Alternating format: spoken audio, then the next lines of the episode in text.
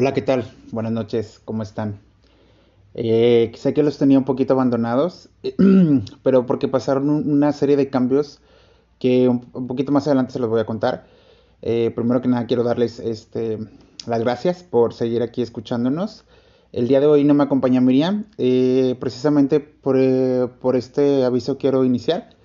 Miriam por cuestiones personales ya no nos va a poder acompañar, Así que el día de hoy eh, voy a estar yo solo, este, pues dando este, este podcast, a ver cómo sale, a ver cómo, a ver si no los aburro. Em, espero que estén muy bien, que se la hayan pasado muy bien estos, estos días. Estos como 15 días que los estuve ahí sin, sin mandar este, ningún audio. Em, el tema que les tengo hoy es el de em, precisamente, se va a acabar marzo en unos días. Y se cumplió este mes, eh, el 13 si no me equivoco, un año de lo que... Un año catastrófico para muchos, un año de gran cambio para muchos, que es un año, el año del COVID, el año de la pandemia. Eh, al inicio, me acuerdo, cuando empezó este, esta enfermedad, como la serie de, memes en redes sociales eh, nos decían que éramos inmunes a, esta, a esta enfermedad, porque tragábamos lodo, por ciertas cosas que hacíamos que la verdad decíamos, esta enfermedad nunca nos va a llegar. Se veía algo muy lejano. Recuerdo muy bien que yo estaba ah, en octavo de tetra, octavo tetra de, la, de la facultad, noveno y un profesor dijo, que por cierto me cae algo mal, pero pues bueno, dijo, aguas con el coronavirus, se viene con grandes cambios. Algo que tiene este profesor es que siempre la tiene lo que dice y precisamente nadie le creyó, pasó una semana y el desmadre que hizo. Y el desmadre que hizo en todos los sentidos, en el sentido industrial, en el sentido escolar, en el sentido personal, en el sentido de vivir, más que nada. Este, y pues primero les voy a hablar qué, qué pasó ah, ante las empresas, primero que nada, cómo, cómo les afectó.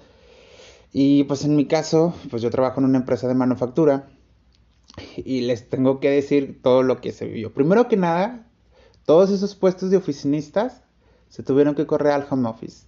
El home office que era visto aquí en México como algo de un, un país de, de, primer mundo, un home office que México no podía sostener, que hace dos años, hace un año, antes de la pandemia, decías home office y decía, ¿qué es eso?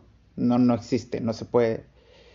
Y todo esto fue, fue algo nuevo para, para, para las empresas, el tener que decirles a sus empleados que se instalen en su casa y que estén al pendiente de todo desde casa.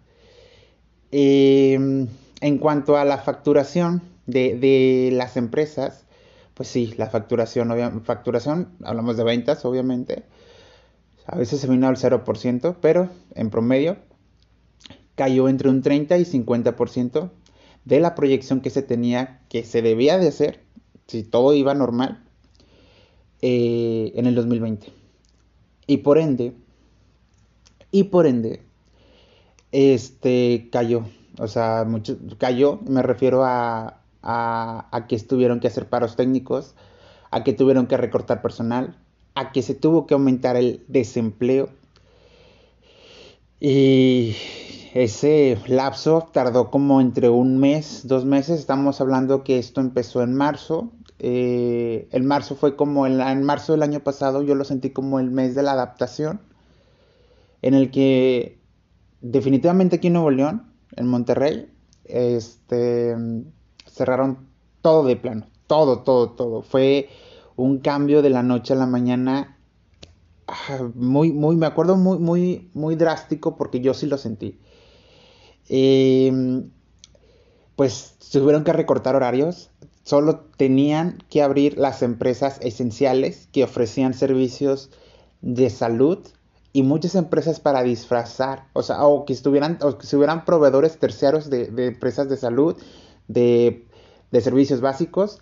Entonces todas las empresas tuvieron que agarrar, tuvieron que crear estrategias para eh, justificarse ante el Estado de que estaban proveyendo o estaban siendo proveedores de servicios básicos.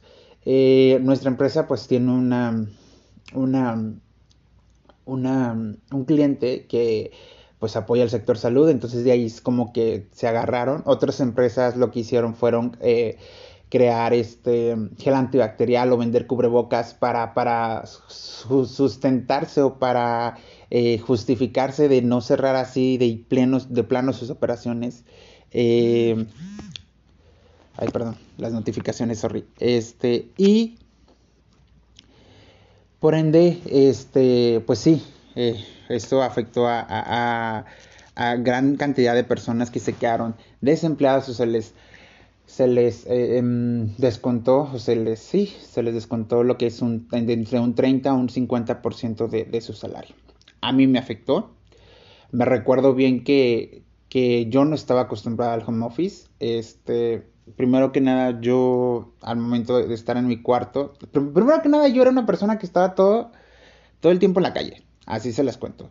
Salía de mi casa a las 6 de la mañana, regresaba a las 11 de la noche. ¿Por qué? Porque del trabajo me pasaba a la escuela y así. Pero de que de un día para otro que te encierren, puta madre. O sea, al principio yo sí era una persona de que cuídense, cuídense, cuídense. Y eso estoy hablando de lo que fue abril, marzo, perdón, marzo, abril y mayo. A finales de mayo fue donde me entró como un ataque de crisis de ansiedad. ¿Por qué? Porque ya era mucho encierro para mí. Los humanos somos unas personas sociales en las que, pues, eh, dentro de las necesidades básicas de, Maslow está el convivir con demás gente, el, sentido de pertenencia. Y, creo que esta pandemia nos quitó eso, nos quitó eso a muchos y a muchos les pegó de diferente manera. A mí se me invirtió el sueño, bien gacho. Recuerdo que yo programaba correos electrónicos en la noche para justificar que estaba trabajando y, fue algo súper hardcore para mí porque decía, no manches, no estoy viviendo esto, esto no lo quiero. Y luego conéctate en la tarde a las clases, que ese es otro punto del que quiero hablar. Eh, bueno, ya les conté un poquito lo que pasó en las empresas y, así se estuvieron eh, sosteniendo. Obvio, el desempleo pues se incrementó. Y, y dentro de, este, de, este, de esta crisis económica que estuve viviendo, pues yo me postulé en diferentes eh, empleos buscando pues mejores oportunidades. Y les voy a contar una, experiencia que me pasó y que me hizo abrir los ojos de una manera muy distinta a la como yo la veía. Eh, me hablaron para, para una vacante en, en, Santa Catarina. Me quedé algo retirado de aquí. Y pues pasé los filtros y, ya con el director general de la empresa me dice, me dice de una forma muy cruel también. me dice, Aldair, no te vas a quedar en esta empresa, pero por el siguiente motivo. Me acuerdo que afuera había como unas 12 personas para el mismo puesto. Y me dijo, todas ellas están desempleadas. Eres el único que llegó aquí que tiene empleo. Al menos con el 50% que te están pagando. Al menos con eso. No tuve palabras para contestarle. La verdad me quedé muy friqueado y la cara de desesperación de, la gente que estaba allá afuera, del, ver a la competencia, sí fue algo muy, muy, muy tenso. La verdad, se me quitó la, se me quitaron las ganas de, seguir pidiendo trabajo. Y entonces, este, gracias a Dios, nada más estuve con ese recorte como dos meses. Ya para agosto, o sí, ya para agosto se, se compuso otra vez. Este, pero lo que fue, los meses tensos fueron lo que fue mayo, junio y julio, esos tres meses creo, si no me equivoco. Y, fueron meses en los que, güey, te tienes que, te tienes que eh, apretar el bolsillo. Aparte, bueno, precisamente en qué gastabas, porque uno pues gasta eh, yéndose a, uno como chavo, un chavo ruco, en mi caso, este, gasta yéndose a antros, gasta yéndose a, no sé, al fin de semana con los amigos, a afueras, a pueblear. Y pues todo eso estaba cerrado. Entonces, pues en parte le agradezco eso, pues porque no, no gastaba, no se destinaba, que en parte a veces mal gastas en ese punto. Y pues sí, esa fue una de las experiencias que actualmente pues ya esa tasa de desempleo ya fue eh, disminuyendo un poquito, pero pues ahí sigue latente, ahí sigue latente y mucha gente hizo su, su luchita. Em, también otra cosita que noté fue que los pequeños negocios fueron quebrando y sí me dio, me acuerdo que pasaba por Morelos, es una calle muy conocida aquí en Nuevo León, y los pequeños restaurantes y pequeños este, negocios, pues de repente cerrados o se renta local. Era muy triste ver con el paso del tiempo em, cómo, cómo se iba cómo se iba pasando eh, esto. La verdad, ahorita siento un nudo en la garganta porque estoy recordando y me da un poquito de, de, cosa y de, y de, mm, decías, güey, cómo el mexicano este, se aferra. Y, y en parte se... Eh, pues sí, o sea, el mexicano sobresale de otros, bueno, a lo que yo he visto, de otros este, países por, la, por su gente, por la manera en la que lucha, por la manera en la que se apoyan unos a otros. Y también se atacan de repente. Pero pues, pues de eso se trata. Y ese es el primer punto en cuanto a, a, las empresas que les quería marcar. A lo mejor el intro fue un poco así golpeado, una disculpa. Este, pero pues sí, esto no es una conversación de dos, solo, bueno, sí, entre yo y ustedes, este, espero no se les haga así como que medio, medio tedioso. El siguiente punto en el que nos tuvimos que adaptar fue en las escuelas. Y es que aquí es un punto muy importante que quiero recalcar.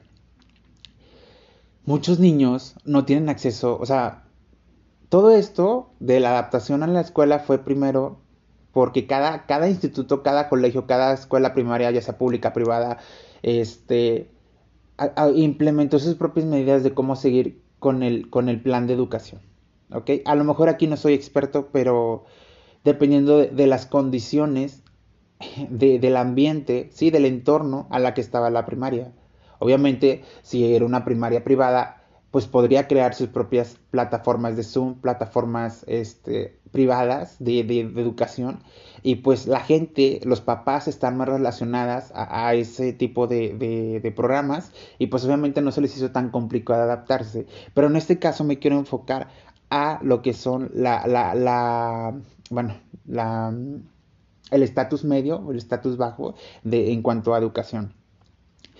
Eh, mi barrio pues no es un barrio muy bonito que digamos y, muchas, hoy en día este, muchos niños pues no tienen acceso a una computadora, acceso a internet y ver las clases en televisión que para mí son un asco, este, no era la mejor manera correcta de, dar, de, enseñar.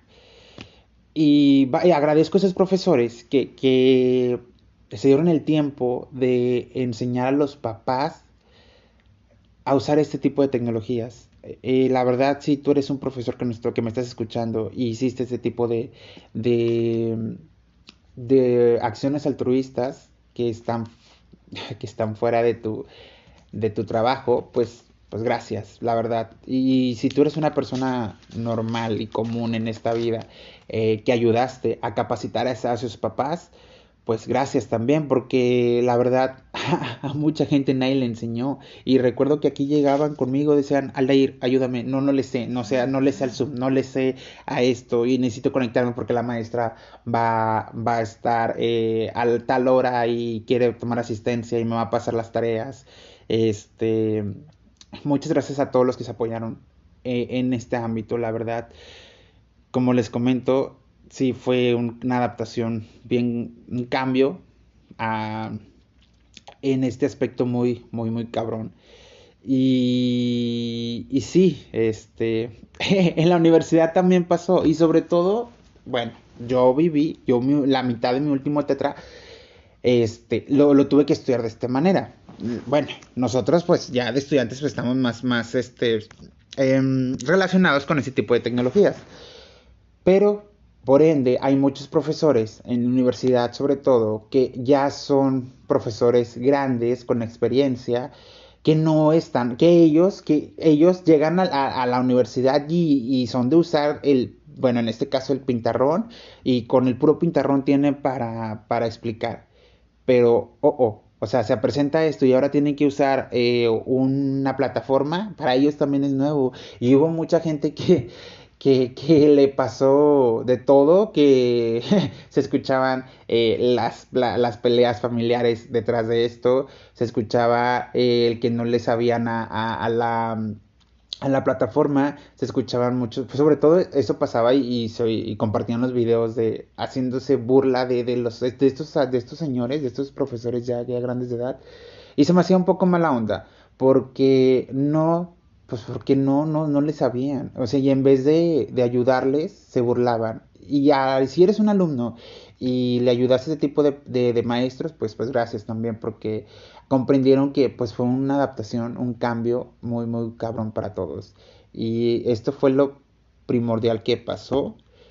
Y también otra cosa que me, que, que, no, que me enteré y que me di cuenta es que muchos padres de familia utilizan la escuela como guardería. Y eso está súper mal. Eh, yo sé que en estos tiempos eh, ya tienen que trabajar la mamá y papá, pero no por el hecho de que, el, de, que la escuela esté ahí, significa que la utilices como guardería. Y muchos empezaron a quejar de que es que dónde voy a cuidar, quién me va a cuidar a mis hijos para trabajar, quién me va a cuidar este a, a mis sí, a mis papás, digo mis papás, a mis niños, este, para, para laborar y, se tuvieron, se las tuvieron que ingeniar de una u otra manera. Muchos de esos dos papás pues trabajaban desde casa y pues con madre todo.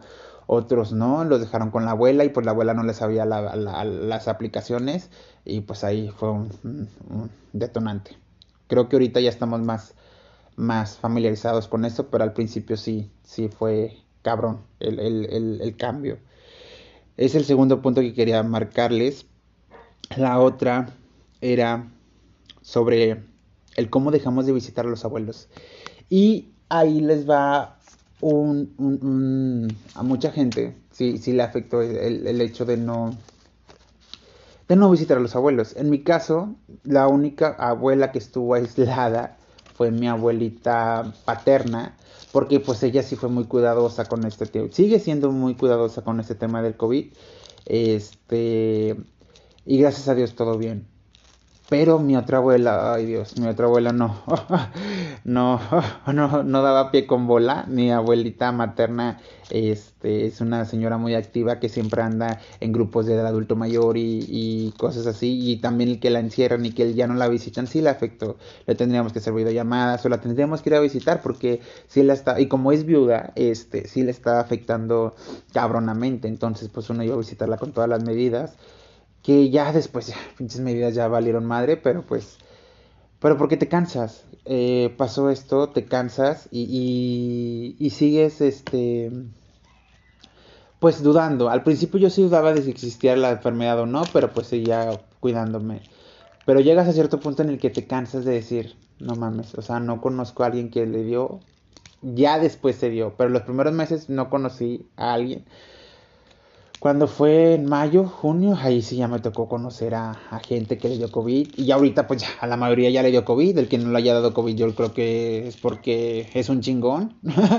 a mí ya me tocó. Entonces fue asintomático. Em, y fue algo que, primero que nada, cuando te enteras que tienes COVID, eh, lo primero que te llega a la mente es te vas a morir. Por, por todas las cifras que estaban pasando en aquel entonces, de que cualquier persona que llegaba al hospital era muerte segura. Y precisamente aquí quiero hacer énfasis y es el tercer punto que quiero hablar, hablar con ustedes. ¿Cuánta gente no se llevó esta pandemia? ¿Y cuánta gente murió de otras cosas que al principio, que al último, perdón, les declararon que era COVID? ¿Por qué? No lo sé. Solo son cuestiones políticas, cuestiones de gobierno. No sé. No me voy a poner aquí al estilo otros a, a notificarles que este que que o sea hacerles teorías conspirativas contra el gobierno, pues no. Pero sí me enteré de dos que tres casos de que murieron por algo hepático y al final en el en el ¿cómo se llama? Esta madre del eh, sí, en la nota de muerte, declaratoria de muerte. Ay, qué pendejo, pero bueno, no sé cómo se llama, no se me viene en la mente ahorita. Este, pero sí, ahí viene marcado que, que, que murieron de COVID cuando ni en cuenta. A mucha gente pues les dieron una, una bonificación, a otra gente no tanto. Fueron rumores, será cierto, no sé, pero sobre esa bonificación nunca me enteré. Este, pero sí, em, sí, este, sí, hubo varios casos así que medios, medios raros, medios creepy, porque pues, pues al final de cuentas todo esto fue, fue político, o sea, o sea, el COVID sí existe, obviamente, me queda más que claro, pero México, bueno, los gobiernos de México siempre aprovechan que el río está chueco para hacer sus, sus desmadres. Entonces, ahí en temas de esos no, no me puedo meter. Otra cosa que me di cuenta sobre, que aprendí sobre en esta pandemia, fue que los restaurantes eh, cambiaron su forma de vender. Y, y es que cómo promocionaban sus comidas en Facebook, su, en WhatsApp, en Uber Eats, en todas esas aplicaciones. Gracias a Dios nos tocó la pandemia en que en que tendríamos este tipo de aplicaciones como Uber Eats, Didi Food y, y todo y todo ese tipo de apps relacionadas eh, de la misma índole y ayudaron a sostener esos pocos restaurantes que quedaron. ¿Por qué? Porque si, imagínense, si hubiéramos estado, no sé, en el 2005, muchos hubieran quebrado porque ni no podían pedir eh, a sus casas, o sea, sí, gracias a Dios, pues, pues tuvimos eso. Y, y a todos los que perdieron su, su, su, restaurante y están volviendo a empezar de nuevo, pues échenle muchas ganas porque pues esto apenas se está restaurando y poco a poco. ¿Ok? Y otra cosa también que les quería hablar era sobre el medio para hacer ejercicio. Obviamente los gimnasios cerraron. Los gimnasios cerraron, eh, los parques públicos cerraron. ¿Y qué fue lo que pasó aquí? Para la gente que se puso las pilas, para los instructores de gimnasio empezaron a, crear videos en vivo en Facebook. Otros empezaron a hacer negocios, otros que abrieron canales de YouTube, que precisamente eh, esta plataforma en, en, en lo que es yoga, ejercicio en casa, son los más tagueados en, Twitter, en Facebook y en YouTube. Este, siempre salen en, trending, eh, en trend eh, este, este tipo de videos porque ahorita es lo que la gente consume. Bueno, ahorita ya abrieron los gimnasios, pero estoy hablando de que en mayo, junio, julio, este, pues la gente empezó hacer desde abril yo creo que empezó a ver la manera en cómo, cómo se activaban porque mucha gente pues deportista que las encerraron los encerraron y, y pues les disten toda su madre entonces este eh, empezaron a crear su propio contenido y pues qué bueno qué bueno que les funcionó.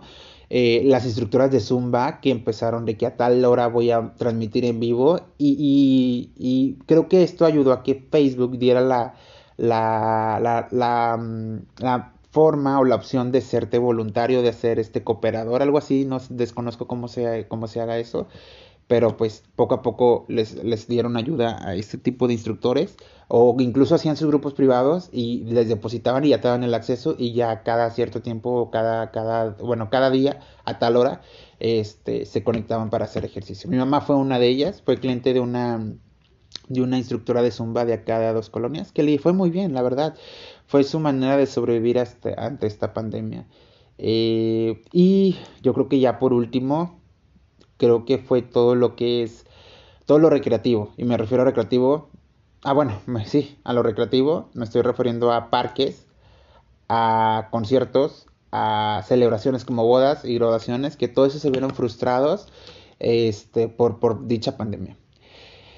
Y aquí es donde em, quiero hacer énfasis también, porque pues mi graduación iba a ser en, mayo del año pasado y, pues ya se va a cumplir un año, va a ser en, mayo de este año, yo creo que ya va a ser reencuentro, muchos ya hicieron su, de mis compañeros ya hicieron su proceso de, de titulación y, y pues sí es frustrante, porque pues uno después de terminar, después de estudiar ciertos años, pues eh, lo que más ansía es celebrar eh, con tus compañeros eh, este, este, este festejo, o sea, esta, esta meta que todos logramos y pues nadie lo pudo celebrar, o sea, nadie, todos nos quedamos de que, ah, bueno, cada quien en su casa, felicidades, gracias, punto.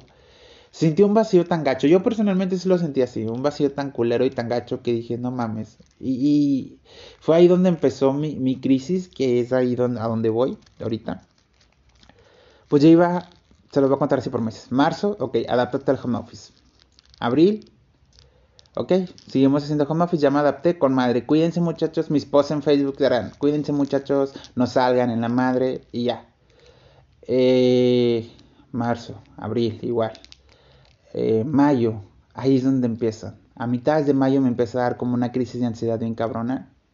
Donde digo, porque ya había terminado yo la, yo la prepa, digo la, uy, todo puñetas, la, la facu, este, ya había terminado incluso mi, ya, bueno, estaba por empezar mi, proceso de, titulación. Y decía, no manches, ¿ahora qué hago?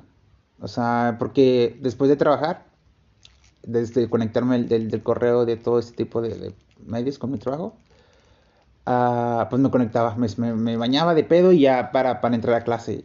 Y después de la tarde, ¿qué onda? Y ya no le hallaba sentido yo hacer ejercicio en casa. ¿Por qué? Les voy a pasar, les voy a decir lo que pasé. Hace dos años yo empecé con un proceso de dieta, bien cabronamente, en el que bajé alrededor de 55 kilos y lo hice a través de un instructor de YouTube. Entonces esto para mí no fue nuevo y, y, volver a lo mismo, porque fue como que otra vez hacer ejercicio en casa, porque yo ya estaba en año sabático, incluso ya estaba engordando. La pandemia me engordó. Otra cosa, las pandemias nos engordó a todos, a todos. Y, y este. Y toda esa gente mamadora que empezó de que si no sales de esa pandemia con un, con un, eh, con un nuevo idioma hablado, con tantos libros leídos, con con kilos de menos, es porque no la aprovechaste y no la supiste hacer. Todo, todo ese tipo de gente que hizo ese tipo de publicaciones, ¿sabes qué? O sea, chinguen a su madre, así, con todo el punto, con, con todo lo, lo, con toda la expresión. Es gente mamadora lo que hizo eso. Porque a la todo nos dio en la madre. Y recuerdo bien que las reuniones eran juntarse con tus amigos a jugar lotería. Y es que cuántas personas no se juntaron o no se escuchaban que estaban escuchando la lotería. Aquí en la cuadra, en cada casa veías a la misma familia este, jugar lotería y era algo que se volvió tendencia en todas las redes de que, pues, ¿quién, ¿quién jala lotería? ¿A quién jala? Porque era la única manera de distraernos. Lotería y caguamas.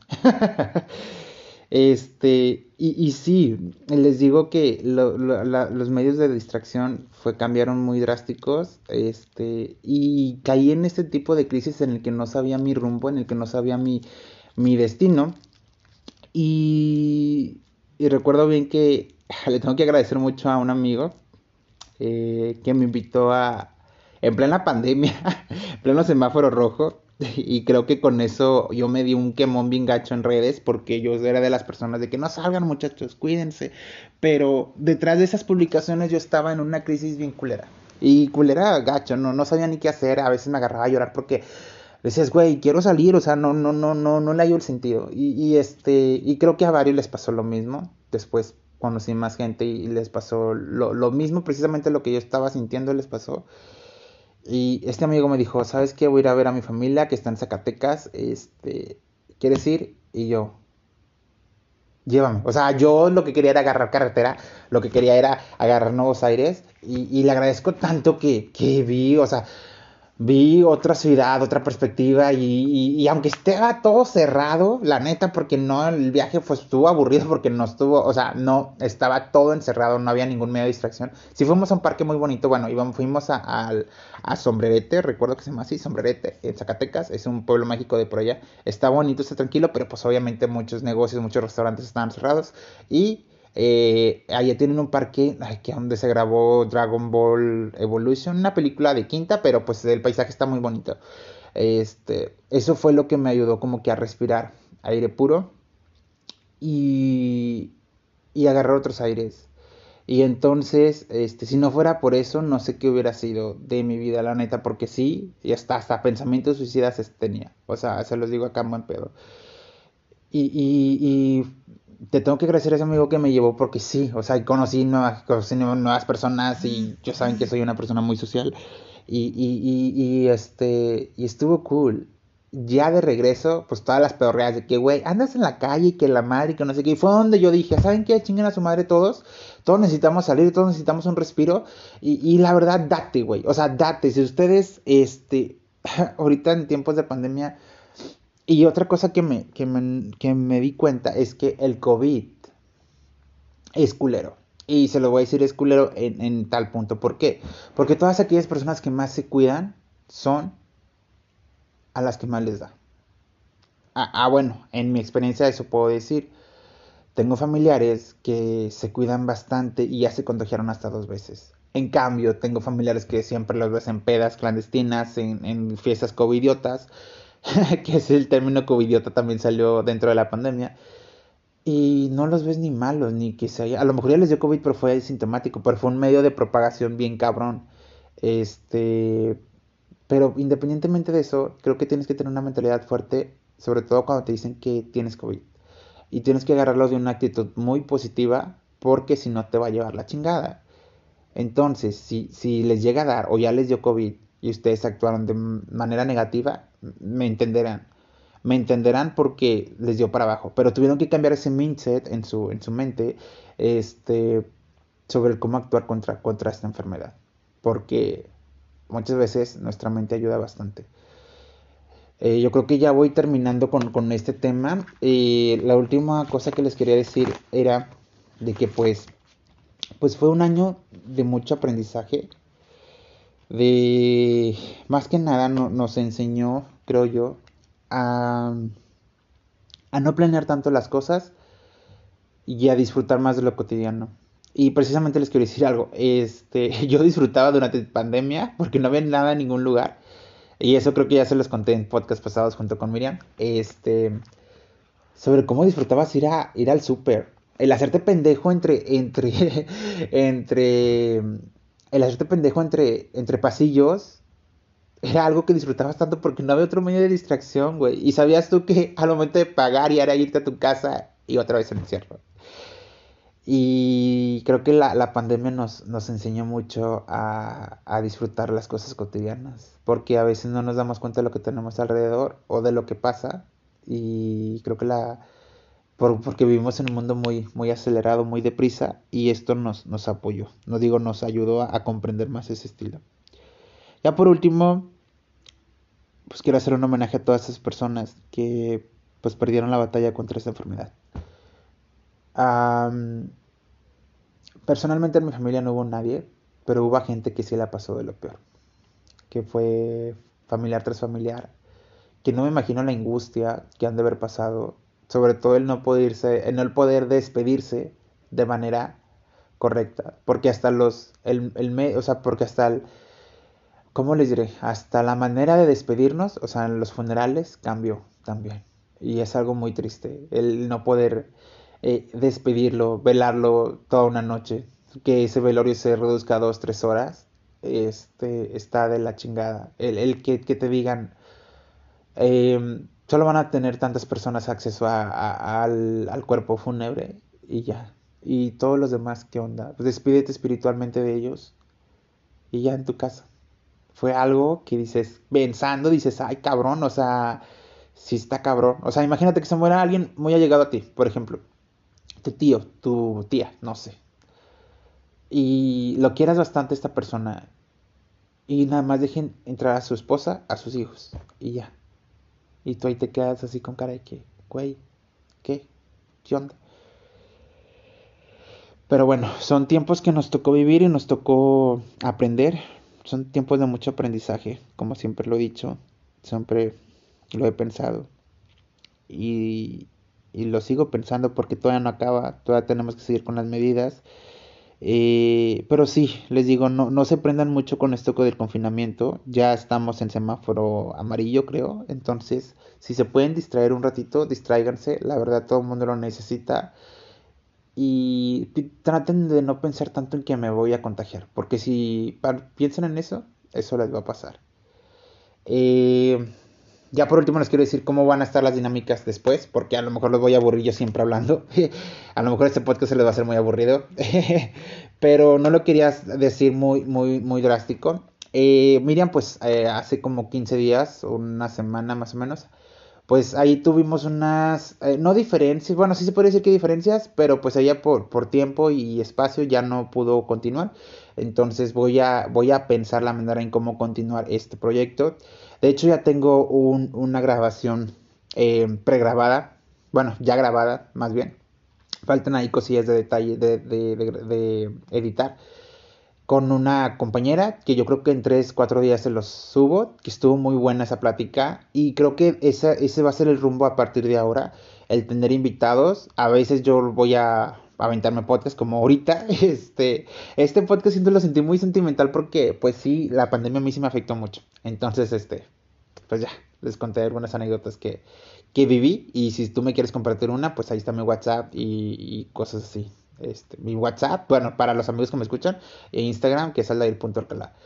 Eh, y pues sí, yo creo que, ah, eso sí, Miriam nos prometió que a lo mejor volvía, pero en uno que otro, que otro, este, episodio así, especialito. O sea, nuestra amistad no se vio afectada para nada, simplemente dijo, ¿sabes qué? Ya no puedo continuar, ya no quiero continuar. Y se, y, se agradece esa honestidad que tenemos, yo y yo la verdad la quiero mucho porque ella es muy honesta, no es de esas personas que te cortan y bye. No, ella siempre las cosas de frente y algo no le pareció y dijo, ¿sabes qué? Ya no me pareció esto y prefiero que tú le des tú para adelante. Entonces dijo, ah, pues bueno, muchas gracias. Este, yo sé que a lo mejor va a decir, ay, güey, la cagaron porque pues metían ahí su, sus dinámicas chistosas, pero pues prometo que no hacerlos tan aburrido. Este, entiendo que este episodio va a estar algo así como que tedioso, pero pónganse a analizar, es más como de reflexión. Se los quise poner como de reflexión para que piensen por todo lo que pasaron este año, por todas las situaciones difíciles, porque hubo muchas situaciones difíciles, y agradezcan, agradezcan si ustedes creen en Dios, en cualquier, eh, por la religión que sean, agradezcan el seguir aquí, el seguir con vida a pesar de los tiempos locos, ¿ok? Entonces, algo que me quedó muy claro es que el humano siempre busca la manera de adaptarse independientemente de tan difícil que sean los tiempos, de tan difíciles que sean los tiempos. Y con eso me quiero, me quiero quedar y me quiero despedir. Así que cuídense mucho, este, les mando un abrazo y nos vemos en el siguiente episodio. Y pues ya, vámonos que, que aquí espantan. Saludos y estén atentos ahí que ya me subo el otro episodio. Ok, gracias, bye.